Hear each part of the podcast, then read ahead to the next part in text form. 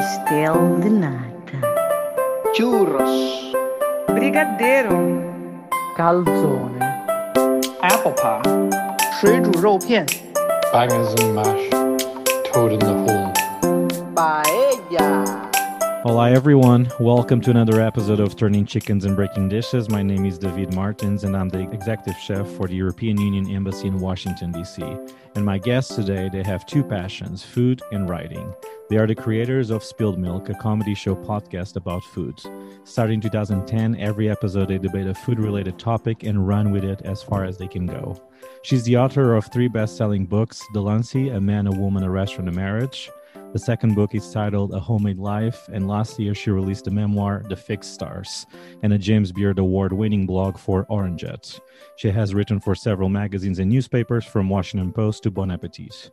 He's a writer and comedian. He's the author of the young adult novel Our Secret Better Lives and four nonfiction books, including Hungry Monkey and Pretty Good Number One An American Family Eats Tokyo. He has also contributed for different magazines and newspapers, such as the Wall Street Journal and Gourmet Magazine. And this was probably the longest introduction ever of my guest, but completely worth it. Molly Wizenberg and Matthew Amster Burton, welcome to the podcast. Thank Oh, you. Thanks for having us. I ran out of hair. Okay, so difficult to do this. Two important questions before we start. Have you been to Portugal? Never. Never. I wish. No, don't Yeah, say that. Sounds good. You had plenty of opportunities in your life. It's true. It's you went. true. You were just. You were in France, Molly, right? yes. Yes. talk I've about spent a that a lot little of time a in little France. later. Okay. Perfect. Have you been to Spain, I've not been to Spain. Matthew? No, never to Spain. Because either. normally people go to Spain and skip Portugal. So at least I'll give you that. Do you know any? port? Do you know any Portuguese? You Portuguese? know, words? producer Abby, producer of our podcast, has been to Portugal and loved it. She right? told me. She told me she loves Portugal. Yes. Okay. She did tell me that. Do you know any Portuguese words?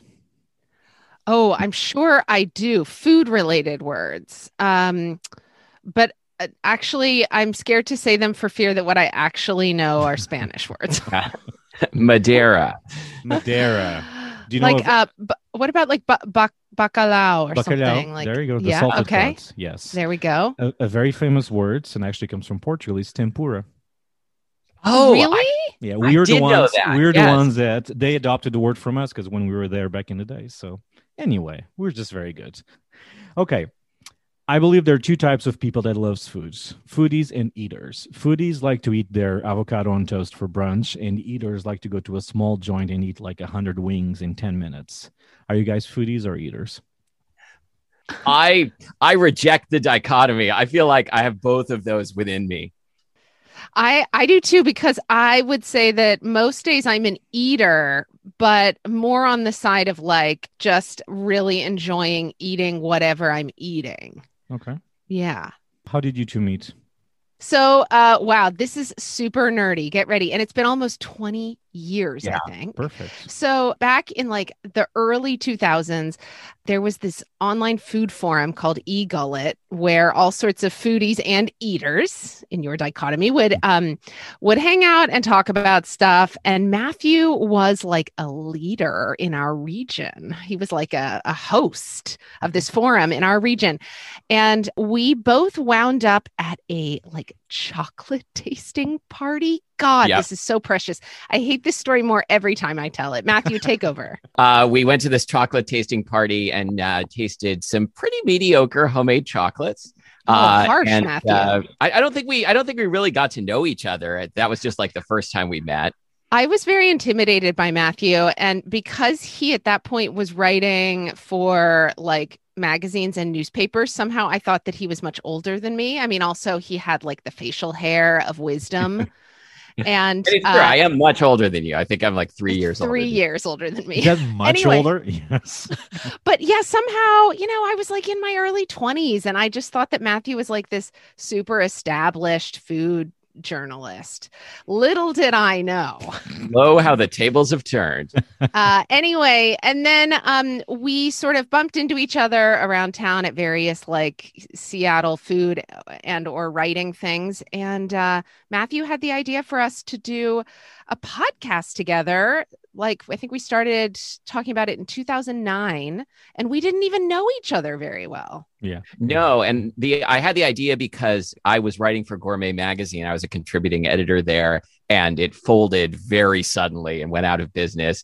And I was like, okay, I have no job now. I need to like do something different.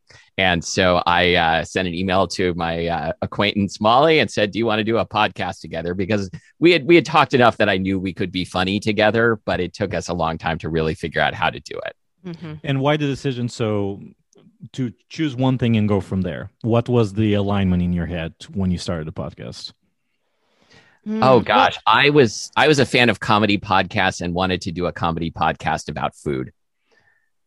Yeah, I, I think of you, Matthew, as as being a much earlier adopter to podcasts than I was, and so I, I think at the time that you reached out to me, I was like, number one, I I don't really understand what podcasts are, and number two, I don't think I'm very funny, and number three, I don't know you, really. but Number I four, said yes. don't talk with me. Yeah. I, uh, number four, I'm blocking your email address. Um, no, but uh, for whatever reason, I think it's, I think I was like really flattered that you saw this like potential to be funny in me. And now look at us. And the rest is history, right? Yes. Yeah, Yes, it is. eleven years later. That's true. It's Yeah. okay. My mom, she still thinks every time I tell her I'm, you know, I was recording in an interview for for the podcast, she always thinks I'm on TV. Oh sure. yeah. She's like very like, so wait, do you have audience there? I, I give up already. A year after, I just give up. to Try to explain, but yeah, you both have backgrounds in writing, and you both have written and study about food. How does your past influence your relationship with food today? Oh, that's a good question. So I grew up in a house full of cookbooks because um, my my mother, who is a good home cook, is a great cookbook collector.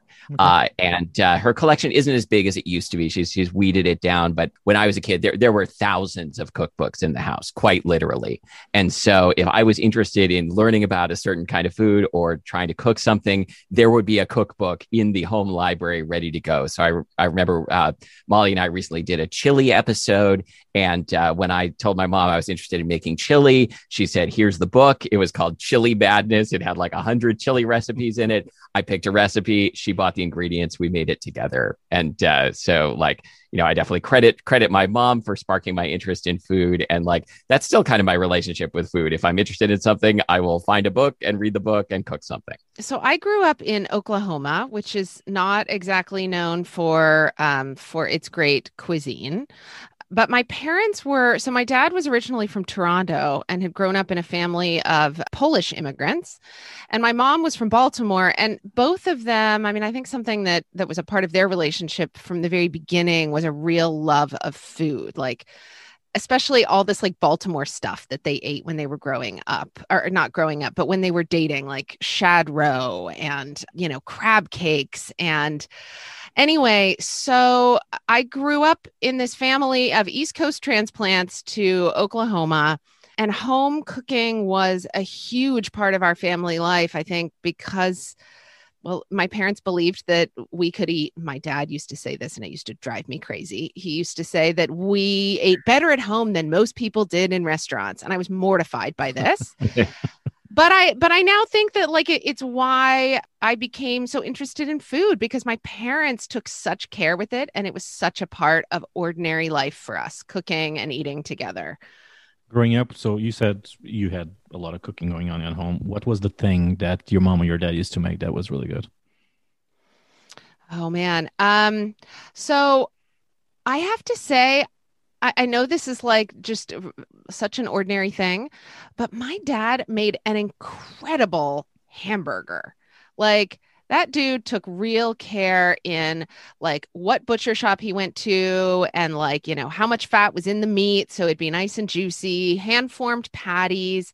He was a big fan of of very rare beef and um god I, I i wish my dad's been gone for almost 20 years and i i wish i could eat one of his burgers now as an adult because even as a kid i knew they were like very special. Mm-hmm. My mom was a, a master of roast chicken and I, I did not appreciate it at the time in like a you know picky eating kid kind of way but like i could see like she was good at it in the way that somebody who like roasts a chicken once a week is is good at it and would just like refine a little bit every time and was always like cooked and seasoned perfectly Yeah, I think roasted chicken is very underrated. Yeah, absolutely. I think roasted chicken is good. I almost so Matthew, I, I didn't know this about your mom. I almost said the same thing for my dad. I was torn. Oh, I was I was afraid you were going to say it. I could see. I was Yeah. looking in your eye. I'm like, don't say roast chicken. Don't say roast chicken. You both wrote books exploring food and its relationship to culture. In Molly's case, we were just talking about France, and Matt's case in Japan. Why did you decide to take this approach? Mm, Matthew. So for me, I had already written a book about uh, like uh, feeding my kid and uh, you know parenting and food. Um, and then we took this family trip to Japan uh, when my kid December was eight. Uh, and spent a month in Tokyo, and uh, it was, you know, it was one of those real like life changing experiences that is, you know, very very boring when when like a white guy tells you about how he had a life changing experience in Japan, but it also true. And the thing that struck me was the way just like the everyday like fast food you know inexpensive restaurant food and home cooking was done at an absurdly high level of quality compared to anywhere I'd ever been before. And that's so that's what I wanted to capture in my book because you know there were lots of good books about Japanese food already, but not a lot about about like you know everyday what they call B-kyu like uh, B level food, you know ramen and tonkatsu and uh, and dumplings and things that can when done well, which they almost always are in Japan, can just you know make make everyday life so much better. So, yeah, you know, when I started, I was originally, I thought I was going to be a cultural anthropologist, and that was what I went to grad school for. And when I left, when I decided to leave grad school, I think I thought that I was I was going to do something completely different. I was going to go be a food writer, which seemed so frivolous in comparison um, to me at that time but uh, the more that I wrote about food, and as I, you know, sort of crept up on writing my first book, what I realized is that food felt like this natural and just readily available lens for looking at my life and and the you know the the micro world that i find myself embedded in. And uh, you know it seems so obvious to me now but at the at the time you know there just there weren't you know blogs were new and i was blogging and that felt like just an extension of my love for sort of the rituals of everyday life and everyday home cooking. And so it felt really natural to take this writing rhythm that i was doing on a blog where i was writing both about everyday life and and food and to sort of turn it into a book where i could contemplate more deeply my family and particularly um, losing my dad to cancer when I was in my 20s. Yeah. How do these experiences influence you and what you bring to the podcast? Hmm. Well, you know, like I've always loved to write about like the stuff that is hard for a lot of us to talk about in you know in ordinary life whether it's like uh, death or marriage or divorce or sexuality i have always been somebody who uses food as a way of get, uh, of sneaking up on a conversation about more difficult things. And I never thought of the role that humor could play in this or the fact that in my everyday life, I really value humor. Like I am drawn to people who who have an incredible sense of humor and I think that the podcast in many ways kind of helped me identify that in my writing and pull it out more in my writing. I feel like I've like working with Matthew and this friendship that we have had through this podcast has made me a funnier person and a funnier writer. Yeah, I think for me, like, you know, humor is the primary lens through which I see the world. Like, you know, the, the world is a very sad place a lot of the time, but it's also a very silly place at the same time. And like, you know, we've we've kind of worked on the podcast to sort of find that balance. Like I, you know, that, that can be like a bad thing for sure. Like, you know, that sometimes like I have trouble like accessing like real emotions because I'm always looking for the joke. I think this is something that a lot of uh, comedians can identify with. But I think like, you know, through through working with Molly, who is very good at like you know accessing those those difficult parts of herself and of life in general like we i think we we're like achieving this balance on the podcast where now like I am not as afraid to get into something serious because I know we will be able to treat it with both humor and respect in the right balance. Mm-hmm. And and I will help pull you back out of it. Exactly. I agree, man. I think every situation even can be the the saddest day, like a funeral or something, but you can Yeah. always find a way to turn that a little bit and be like, hey, there's the glass half full. You know, you can always find a, a fun part in in even in the, the darkest times. But are there any plans in the future on exploring more th- th- these concepts further, the connection with culture and food? Yeah. Um, Yeah. We, we've been doing that more on the podcast recently. Like we're, we're kind of stepping out into areas where like, you know, I think there have been like some, some cuisines and dishes where like we felt like we were not really equipped to talk about it or like we're not the right people to talk about it, but also don't have a lot of practice having guests on the podcast. It is, it's primarily just a two hosts in conversation podcast. So like one project we've set for ourselves, uh, you know, starting last year and ongoing is to try and get a guest on the show about once a month to uh, to talk about a topic that we wouldn't have been able to do justice to otherwise. I mean, if you ever want to speak about Portuguese food, I know these. You know, that's that's an interesting Yeah. I actually know this very amazing chef. Talking about Portuguese food, uh, speaking about other food cultures and all of that. So, when you think about Portuguese food, what's the first thing comes to your mind? Mm. Uh, well, God, for me, salt cod, really. Yeah, it's the Port. Yeah, it can, it's actually, and it's funny because we're a coastal country, and our salted cod comes from Norway. Really? Yeah, we eat. I mean, eighty-five percent of all the seafood we have, we eat. It's out from our coast. Salted Uh-huh. cod comes from the Vikings times. It and we just they. Do, I mean, they're not in our waters, so for us to get the codfish, we have to get it from Norway. I didn't know this. Fascinating. See, This is amazing. Yeah. Uh, what? So, what does that food tells you about my culture? If you could say something. There's no right answer to that Yeah, question. yeah. Of course, you can say whatever you want. Well, that uh, uh, I I'm just gonna say something really broad, like um, like your culture or, or or your food is maybe really well, but all foods I think sit at like the intersection of many like trade routes, right? That's true. Yeah, I Um, mean, did you know, Molly, that that the salted cod in Portugal comes from Norway? Sorry, this wasn't a good question, but anyway, no, it's fine. It's fine. Uh, so, shifting the conversation a little bit, both of you can go to an island. Not to the Okay. same- I mean, I guess you can go to the same island, but different times. You can take. Is there an island that you really like on top of your head that you can imagine? Okay. Which Okay, if we're going to the same island at different times, though, I want you to clean up before before you leave the island and I get there. Okay. Is there, okay. an, okay. is there an island, Molly, that you really love that you visit or you're dying to go? Is there any place that you were like, yes, I want to go there? So my spouse and I went to Greece for the first time in Mhm. 2018. Okay. And we spent eight days on Milos, which is one of the um one of the One of the- Okay. Yep, Milos for me. Mhm. Matt, how about you? So I'm not sure. The what came to mind is Kyushu in Japan, but I don't know if that really counts as an island because it's very large. It's okay. It counts. it's Uh, Okay, whatever. Yeah, it counts. All right. Well, it's so you- surrounded by water on all sides. it is That's surrounded it by water on all sides. that's the definition. There you go. You can take one protein, one veggie, one fruit, and one dessert. What do you take? okay. Oh dear. Okay. Can we go back uh, and forth? You can. I mean, you can. Okay, my however- protein is I'm taking meatballs. that was not what I expected. I love it. I'm taking meatballs. as you do. okay, to a for, Greek for a vegetable. Mhm. For yeah, yeah, for a vegetable. I mean, uh, the, the nice thing is, is I could think I can find meatballs there if I can have one other No, person. there's there nothing there. There's nothing. Oh, there's nothing. Well, I'm taking meatballs anyway. Uh, Yeah, the meatball. I got it. So how about Okay. how about the okay. veggie? Um, uh, you know, I'm gonna take.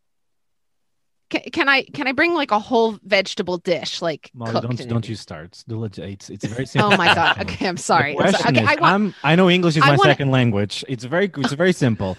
One vegetable you can take. Okay. I didn't say a platter of vegetables. Okay, I want sautéed spinach with olive oil and garlic. Taking that. Okay, what are my other things? I've I've got my protein. I've got my vegetable. I know I can have dessert. What else do I get to have? So you get so what? It was sautéed at what? Sorry, uh, uh, what did you just say? Uh, spinach. okay, so you yeah. take spinach because you're already doing the whole dish. So you take spinach with you. Okay, Yep. right? Mhm. The Yep, fruit. sure. Ah, the fruit. Oh The God, fruit. I'm gonna take. I'm gonna take raspberries. Like so many raspberries. Okay. yeah and the desserts. Okay, and a dessert. I am taking chocolate malted milkshakes. Hey, I I like it. I'm going to be living. Okay. Okay. How about you, Matt? Okay, for my protein, I'm going to be like super cutting edge. I'm going to choose chicken. Oh, okay. Wow, specific Um, there, Matthew. yes. And I mean, I'll, I'll, I'll make it chicken thighs if I have to. Okay, okay. Bone in, skin on. Bone in, skin on. Yeah. Okay, I mean, because then I, I he can like bone to, to cook anyway. So. I need to. Mhm. For the vegetable, like I gotta, I gotta say, like it's the the vegetable that like you know during the pandemic we felt like if we ran out of them, like we were in big trouble. Yellow onions. Okay, okay. Uh, the fruit. This is a tough one. I'm not a, s- I'm not a big fruit person. Perfect. Um, like it's not that I dislike fruit. It's just like never the thing that I think of. So probably I'm gonna say apples, but I, I think really like there's probably like a tropical fruit, like a good mango or papaya that I would get tired of less quickly. okay. And the desserts.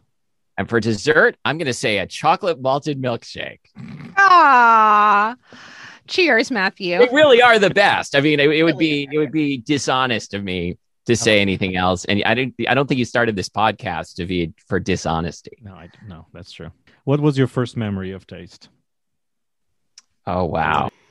Okay, so I I think I know mine. So this would be would would have been when I was in preschool, and I, I've definitely told this story before. But I um I came home from preschool, uh, probably age four, to to tell my mom so excitedly that we had had uh, cheese for snack, and this cheese was so delicious. And could she ask my teacher Joan what the cheese was so we could get it at home? And the answer to the question was mild cheddar. Okay. Love it. Love it. Um, you know, uh, for some reason, what's coming to mind for me is um, tuna salad with celery. Okay. like I remember my mom making, you know, canned tuna like packed in water with Hellmann's or Best Food mayonnaise and, you know, finely chopped celery. And my mom had these like Tupperwares that I think she probably got at like a legit Tupperware party in the early 80s. And I I remember the flavor and even the sound of my fork like scraping the bottom of of these little orange Tupperwares. And oh man, ah, my mom's tuna salad with celery. Yeah. Okay. That's good. Most underrated ingredient. Most underrated ingredient. Uh, Mm. I'm going to say scallions. That's been the other thing that like we have to have mass quantities of them in the house, or I'm going to feel worried that the apocalypse is encroaching because I will put them in and on everything. They're like two different vegetables in one because the white and light green parts are, are much crunch, crunchier and uh, you know more intensely flavored, and then uh, the more feathery green parts make make a great garnish both for color and flavor and texture. Uh, that's that's my answer. Did you get that from Japan, for instance, or no? Before, did you use a Um, lot of green onions or no? I think I think I was already already a green onion person before I before the first time I went to Japan, but it, it definitely didn't hurt. I'm gonna go with butter. I'm gonna go with butter. Both, you know, in, in its baking context. I mean, butter is like, you know, uh of course we we all know that it's important and I think we probably all keep it around, but like I think that it's easy to lose sight of like all it does in savory cooking too, in terms of like mounting sauces or I mean, I think of Marcella Hazan's incredible tomato sauce with butter and onion. I'm gonna go with butter. I, I have a mild heart attack if I don't have butter in my house. So I get it. Mhm. Yes. Uh, overrated ingredient. Overrated ingredient. I'm also going to choose a, a cooking fat. I think canola oil. Like I, you know, back when canola oil was the thing, I always used to buy it and always used to notice that like when it hits a certain temperature, it gives off a slightly fishy aroma. And then I said, you know, I don't have to buy this. I could buy like the soybean oil, vegetable oil instead. And uh, so that's what I get. And it's, you know, is it a huge difference? No, but I like it better. You know, I like these drama pauses from Molly just to Uh, bring. yeah, I'm, I'm really, you know, I want to, I want to be sure I'm giving you my right. most profoundly Profound- okay. considered answer. You know, I'm going to go with, um, oh, shoot. This is hard. You don't want to yuck someone's yum, right? Well, yeah, I don't want to yuck someone's okay. yum and You know, I'm gonna. Okay, this is this is. Uh, oh God! Wow, I'm really wading into dangerous waters here. But I'm gonna say smoked paprika. Mm. See, that's nice. I feel like it quickly overpowers things. Like it- you know, definitely serves its perfect purpose in exactly the right place. But so often I see way too much of it used, and and it it just I don't always love the taste of it. I mean, mine is lobster, and people look at me like I just canceled Christmas. So I think lobster. Yeah. is extremely Well, I think you but did. You did just cancel Christmas. What is the best breakfast you can have? Ah, okay. Uh, Japanese breakfast. So Matthew and I went to Tokyo together for a week in October of 2017, and the first the first night we were there, we stayed in a ryokan in in Tokyo, and had breakfast at the the hotel the next morning and it was like a little fillet of i think probably like mackerel. It was almost like a sardine actually. Yeah. it was it was almost like a sardine like a little grilled sardine miso soup rice. There was i don't think there was natto that day. I think maybe some sort of pickle. I don't remember what else was there but it was like everything i wanted and it continues to be everything i want every day That is definitely my second favorite. My number one would be the thing I had for breakfast this morning, which is reheated leftover pizza. You're a brave man. That that required a lot of bravery to eat that leftover pizza. What is the strangest combination food wise when people put two or three ingredients together that you you just cannot accept? And what do you do that other people look at you? It's like, oh, really? Hmm. Mm. Okay, I'm gonna. I- I've got this. So my spouse loves sour cream in a way that I just cannot get my head around. So my spouse grew up in a, a Korean American family. They always had rice around, and so my spouse really loves to have rice, leftover rice, at any temperature. But you know they'll warm it up a little bit, but they will eat cold leftover rice.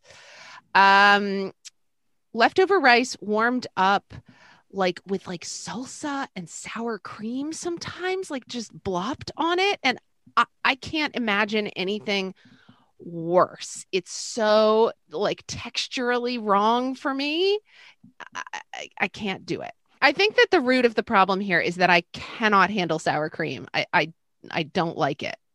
All right. So here, here's the problem with this for me is that like there are some really common, widely beloved foods that I've just never been able to handle. And the ones that come to mind are ketchup and mustard. And like I can I can sometimes deal with like a fancy mustard, but like a French's yellow mustard. So like the the idea of eating a, you know, I love hamburgers the idea of eating a burger with ketchup and mustard, like I almost can't think of anything worse. And I realize this means like I've just revealed that I just arrived from another planet because like how could anyone dislike that? But hey, Mixed together, nothing separate together doesn't matter. I don't like either of them. Okay. Well, it's okay, man. Um, Aw. mixed mixed together sounds worse than than either of them separately, though. Like if this is going to be some sort of fear factor food challenge. okay. okay Um, okay But then, like the thing that I've been doing that I think is probably weird is uh, a while back, just because we kind of ran out of ideas, we did an episode on peanut butter powder, which is like you know it's pitched as kind of like a like a health food, uh, and it's like defatted dried peanuts that have been ground finely into a like flour like powder, and I was just like, oh, this is going to be gross. And we're just going to have like an episode about how we don't like this thing that we didn't have to eat anyway.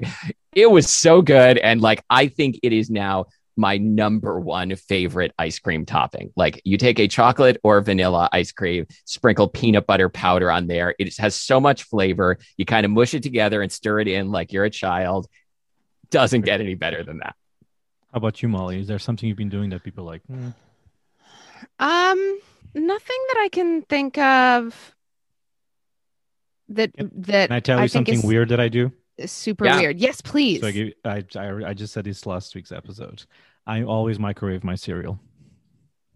Whoa, like like like dry cereal with milk. Like yes, okay, and then 30 ho- seconds. how- Thirty seconds. So what temperature does it get to? Like It just I I, mean- I, always struggle with I, I always I grew up with very sensitive teeth, so anything very hot or very cold.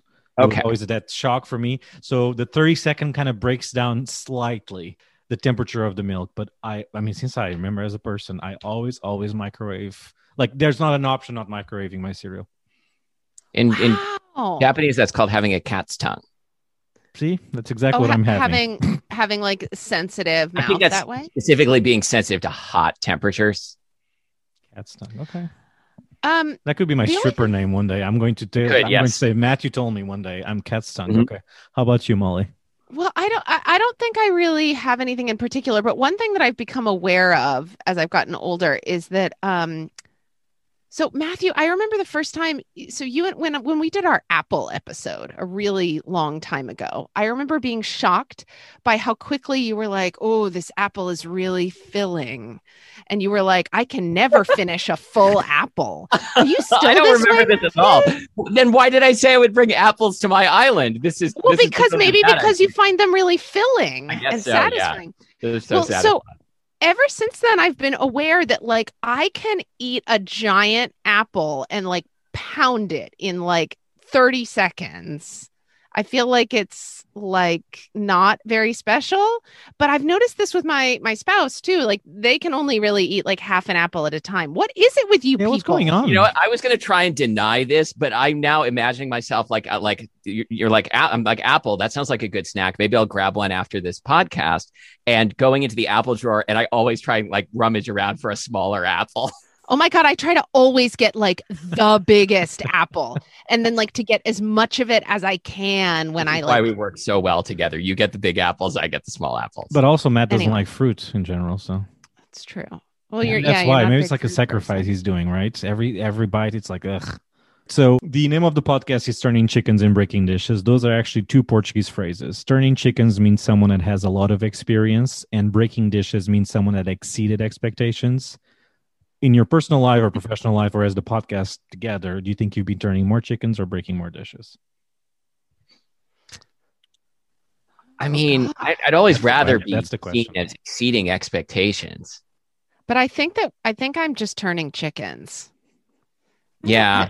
I feel like it's uh, uh, I'm not I'm not allowed to say whether I'm exceeding expectations because they're That's not true. my expectations, you know, like And also, like I was, I was about to say, well, you're exceeding my expectations, but that sounds like more of a more of a criticism than a yeah, compliment. it's true. Molly, I expect so little Little of of you. you that you are co- every day.